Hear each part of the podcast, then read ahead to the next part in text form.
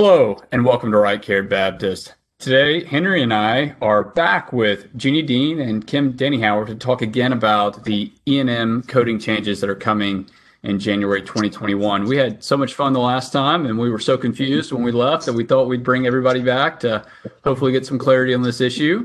I know our guests and all of us have been watching a bunch of webinars and reading as much about it as we can, so hopefully we can bring you some clarity. Jake, it's a confusing story. Do y'all want to just give a quick recap on the changes that are coming? All of this is supposed to take the burden, off of the physicians with unnecessary documentation. So now the E&M level is going to be based on the medical decision making or total time spent. And one of the main things to remember is this only affects the office visit codes of 99201 through 99215. And they define, they gave us more definitions in the medical decision-making table, which kind of benefits us, especially when it comes to established patient level 3 and 4. Gotcha. Thank you, Jeannie. So I know we're going to run through a bunch of cases and kind of have y'all code those out. But before we did that, I just wanted to highlight some of the important things that I've heard from it. So one of the things I learned was that, well, one, our notes are the longest in the world.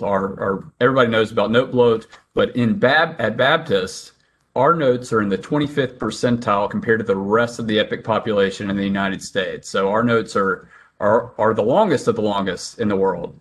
One of the things that this is going to help with is we no longer have to include a lot of those aspects in our notes that we had previously been doing. Like, you no longer have to include the review systems. You just spell out in your HPI what additional symptoms that patient may be having. You don't have to list the 12-point review systems. You don't have to include all of the different histories. Those are accessible elsewhere in the chart. You don't necessarily have to include all those in your notes. You just have to include the pertinent physical exam findings.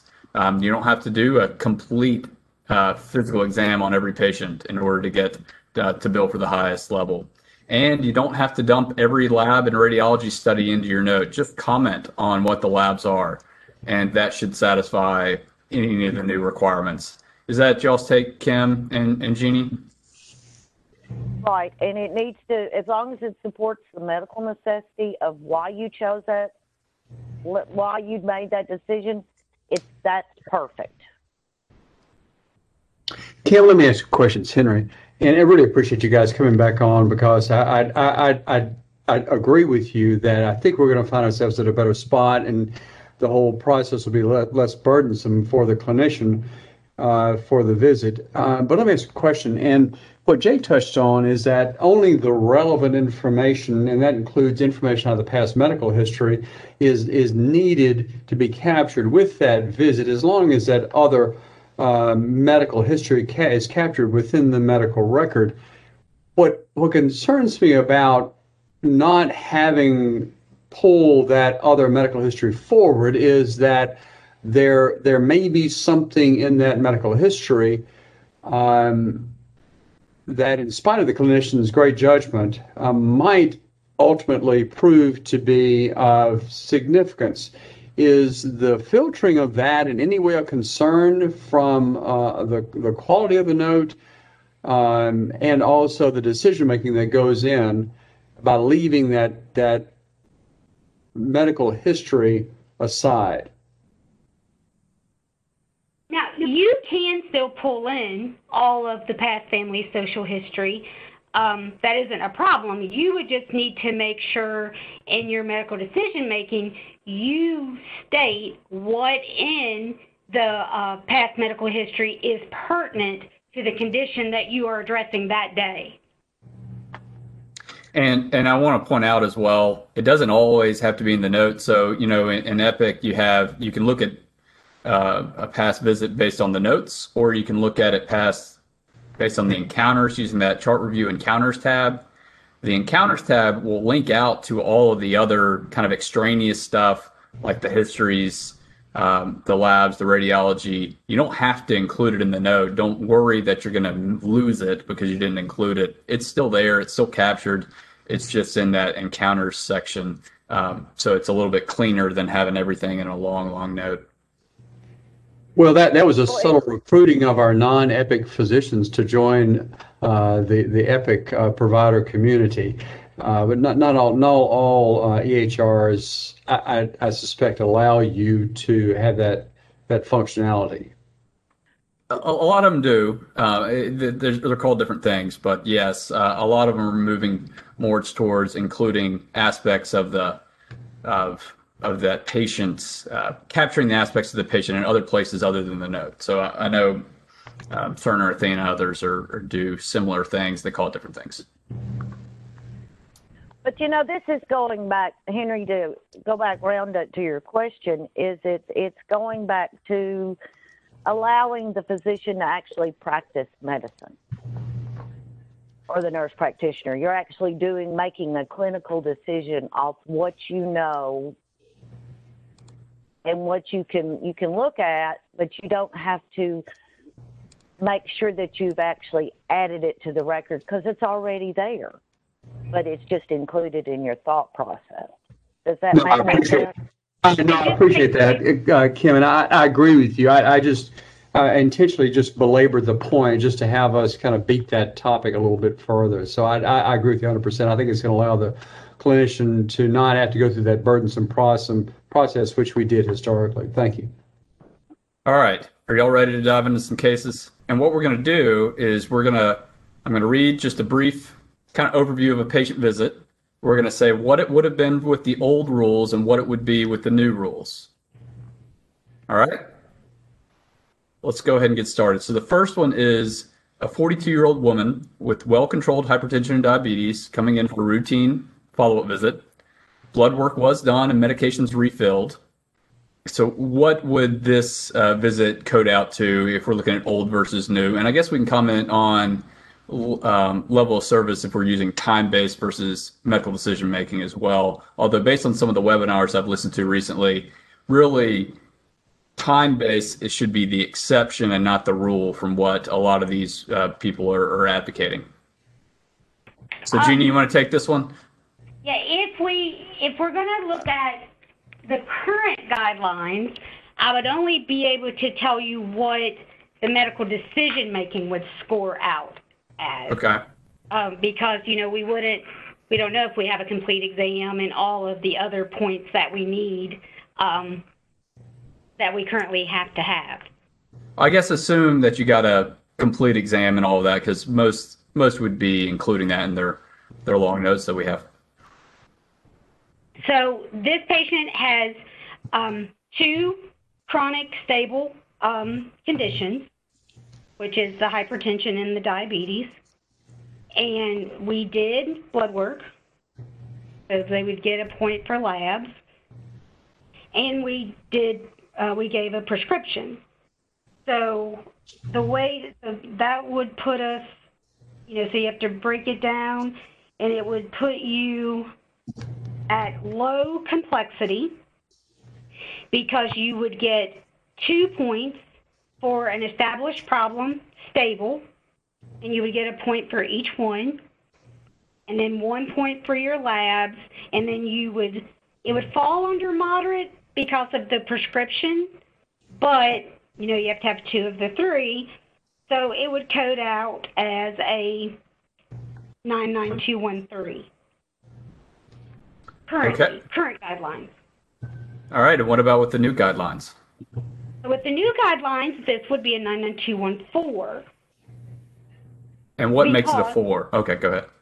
Because again, they've given us more definitions.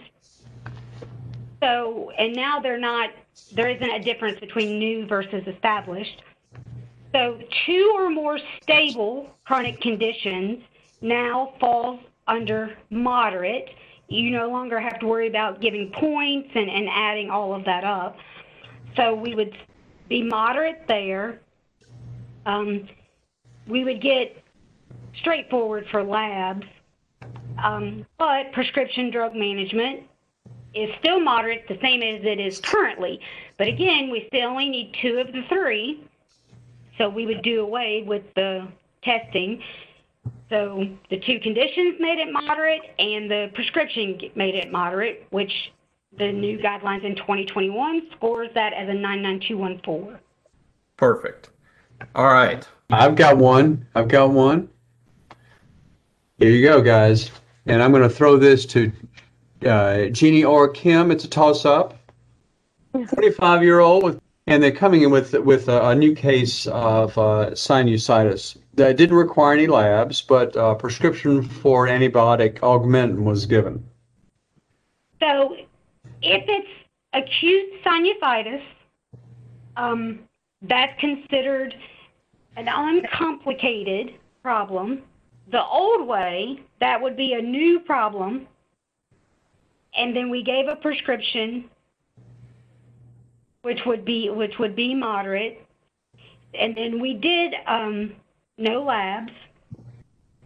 So that would score out as a 99213 with the new guidelines. It would be a 3 because it's still low. They still consider it low. So that one wouldn't change because the acute, uncomplicated illness is still considered low complexity. And the only reason that it stays the same is the current guidelines, you get 3 points for a new problem. And this would be a new problem to the physician. Okay. So, and that's the only way that it scores out as a 3, a 99213 with the current guidelines. Okay. And if you had that same patient, but they came in with a sore throat, and you did a test on them, you know, a rapid test, it was negative, so you didn't even prescribe any medications, so you just kind of reassured them. That seems to me, with the old system, that's clearly a 3. Is that still a 3 on the new one? Yes. Okay. All right. So I've got one for you. Okay. I think Jake and I are getting the hang of this. So here comes another one for you guys. I got a 55-year-old obese male with a lot of comorbidities. He comes in with knee pain, new onset, and is examined. X-rays are obtained, and then seeing no fracture, etc., physical therapy is ordered. Help us figure that one. Okay, so since it's knee pain, this one, since it doesn't state, we would have to assume that it's a new problem. So with the current guidelines, we would say that that's a new problem to the physician. We did x-rays, so we would get a point for that. And we ordered them to do physical therapy. So with the new, I mean, with the current guidelines, that would score out as 99213. 3, huh? Even though the guy's got all these comorbidities, we gotta factor that into your assessment. But it isn't here, and that's what I was gonna say. But we do not know what the comorbidities are.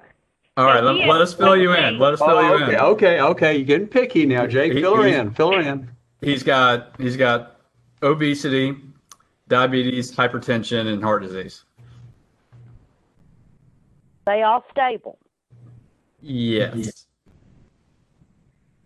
And are you addressing them? Do you need to address those in order to address the knee pain? Not in this visit. We're not addressing it at this visit, just the knee pain. So they're irrelevant. Well, now hold on a second. But you've got to ask them, I'm not sure. This could be exacerbation of a chronic heart problem with some shortness of breath that may have led to knee pain. Am I not going to just ask him? Are you having shortness of breath? Do you have any ambulation issues? I mean, so and he documented that. So this is where your note bloat becomes. You know, you're not getting to just use your clinical decision making. That's where this new system is much better. Okay, so old system, and I think we talked about this, the old coding guidelines, you listed all problems, whether or not you were addressing them that visit or not. The new guidelines say you really only list the problems you're addressing, right? Correct. And if you can continue to list them, but if you do not state something about them to be able to prove that you address them, then you cannot count that toward leveling your service for that day. Okay, Jeannie, that's a great point. Let me go back to that then. Let's say though then that this fellow does have a lot of comorbidities, and in order to us to get to this is a physical therapy only issue, we did have to review XYZ, and we so noted that in the chart just to validate that his comorbidities are not contributing to the knee pain. Is that where you're going with this? Yes, so that's going to, so the way it's currently documented, the way that would be a level 3, current or new, but if you address the comorbidities, that would move you to a 4 with the 2021 guidelines. What about 2021, even if you're only addressing the knee pain? Then you're at a 99213 because that drops you down to just one acute, uncomplicated injury. And the medical decision making with X-rays and physical therapy doesn't get you any additional points? No, because you only did one X-ray. So then that's another question. Did you only X-ray the knee, or did you also X-ray the leg as well? We just X-rayed the knee, and we ordered, so 2 orders, knee, physical therapy, and maybe we ordered some topical NSAIDs. So medication, let's throw the medication in there. So then that would move you to a 4. Okay, but if it was just X-ray and physical therapy, we'd leave that as a 3? Yes. Okay. Because it's overall low risk. Even if you have 2 or more stable chronic conditions. No, okay. He's saying if we do not have those. Well, no, I'm saying they have them, but we didn't address them at that visit. Correct. If you address them, it makes it a level 4. If it's, as it's stated here, that the patient has multiple comorbidities, they come in with knee pain, X-ray, physical therapy ordered, that would be a 3 because there isn't anything in the documentation that tells us that, fine, we know he has comorbidities, but did you address them? Okay. It's kind of back to the old thing of if not documented, not done. All right. Well, let's go to the next one. I'll take this one. 45-year-old, poorly controlled diabetic, also has hyperlipidemia, high blood pressure, maybe some kidney disease, sees multiple specialists, comes in, you make multiple changes to medications, start the patient on insulin, refer the patient to diabetes education and other specialists. Complex patient, where's that old system, where's that new system? So again, with the new old system, we're assuming that we have a comprehensive history and a comprehensive exam. Yep. So the medical decision making, if we're going to give medication, because we're doing prescription management because we're making changes, then that would still put us at moderate, which would be a level 4 new patient. For the old system? Okay. Yeah. But it would be the same with the new system, because with the new system, they do not make a difference between new and established patients. And so we talked about this a little before. The real changes in the new system are around the edges of the 3 to 4s. Level 5s are kind of still what they were before. Is that right? Are you finding any cases where the new system bumps more cases up to a level 5? I think there's going to be some. Right now, we do not see very many level 5s at all. I do think that we will see a slight increase in them due to documentation based on drug therapy that requires intensive monitoring, or if the decision is made for the patient to be admitted. So those would kind of be some examples that could be level 5. So if you had a poorly controlled COPD patient came in, cough, shortness of breath, and you gave them some nebs in clinic, that would be a level 5, you think? Even if they didn't get admitted? Now that would be a 4, but if the decision, because the only difference between exacerbated and severe exacerbated with the new guidelines is exacerbated means you do not think they need to be hospitalized. It's severe exacerbation is you think they need to be admitted. So what would be an example of a patient you would treat in clinic that would be a level 5? That did kind of like that, and let's just say you gave the nebs and things, but the patient didn't improve. So you made the decision and told them that you feel that they need to go be admitted to the hospital so that they could be monitored.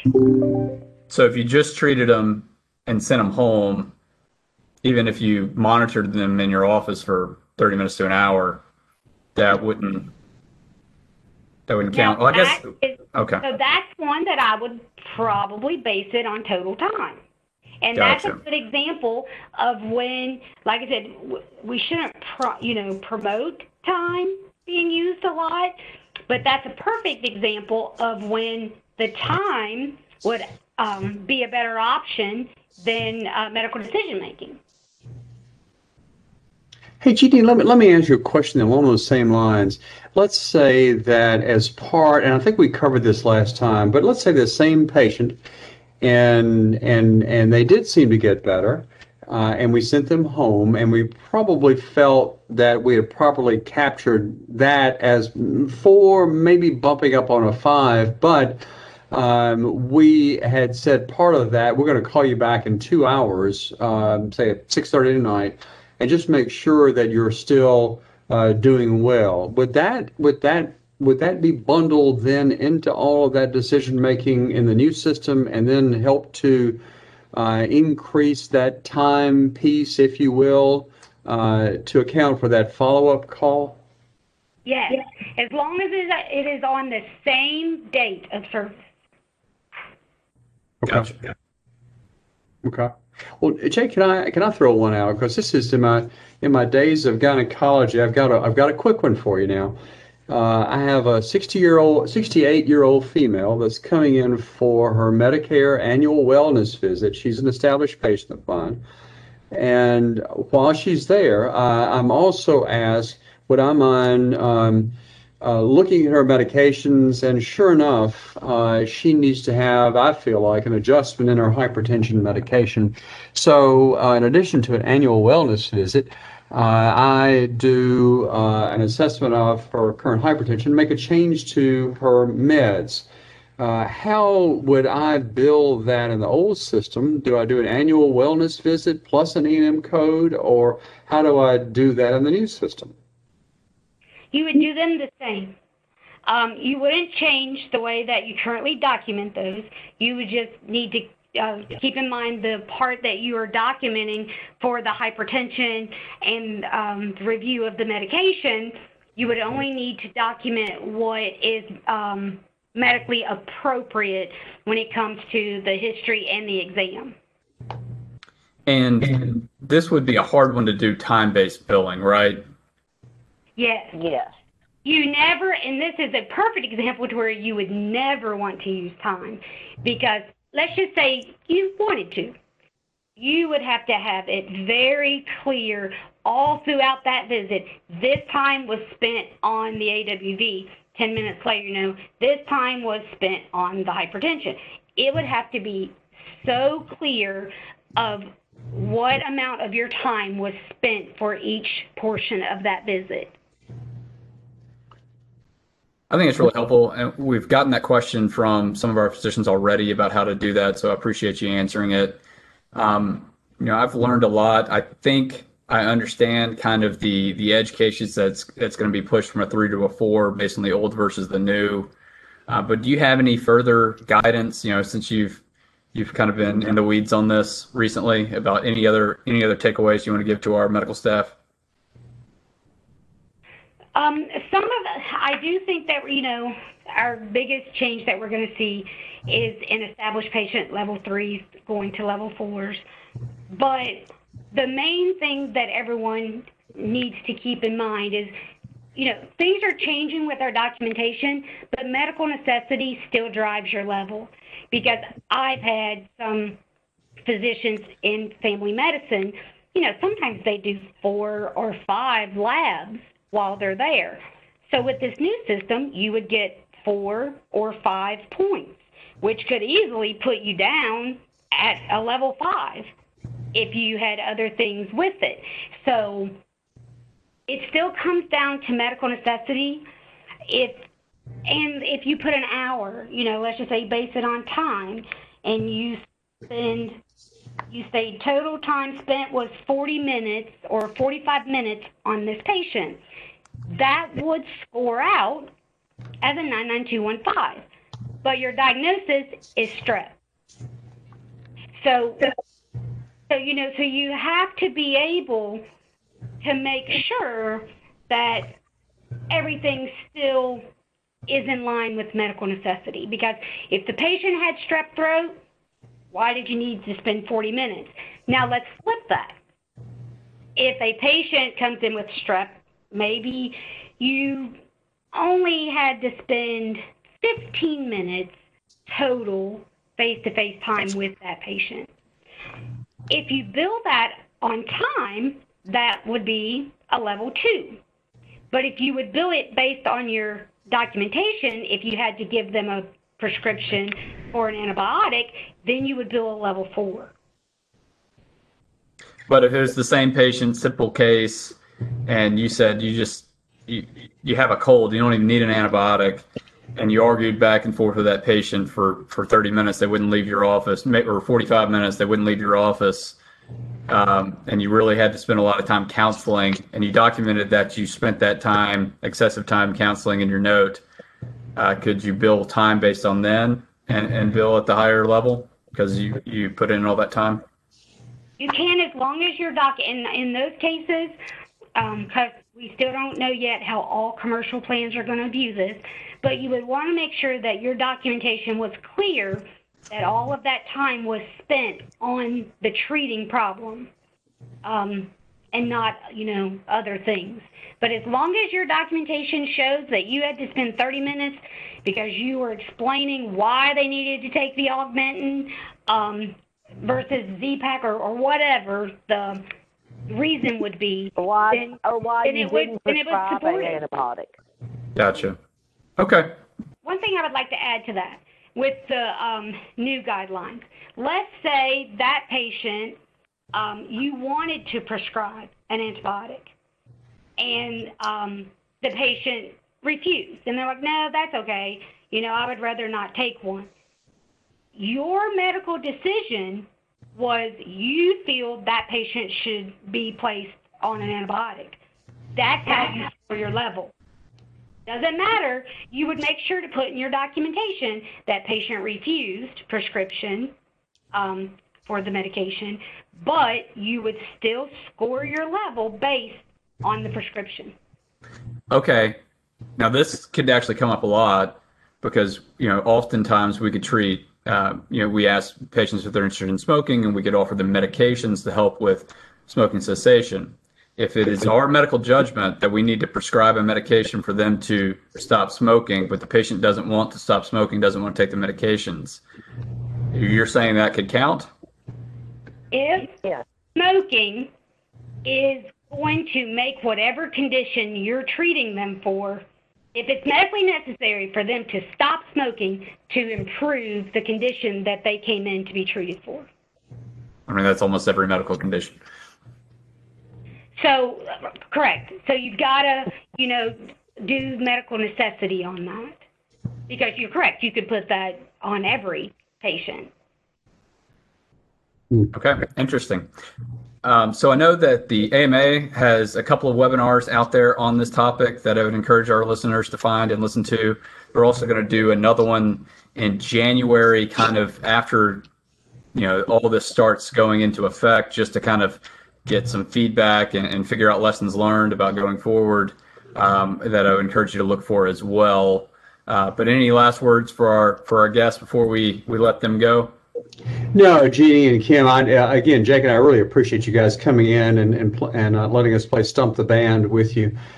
We look forward to actually having you come back once this is implemented and just some follow-up advice that we can share with our community. Thank you. All right. Thank you so much. We'd be glad to. Yes. And thanks, everybody, for listening to Right Care Baptist. Please, you can email me at jake.lancaster@bmhcc. If you have any questions particular to this episode, happy to try to answer those for you if we can. And remember, you can look in the show notes and find the survey for the CME. Thank you so much.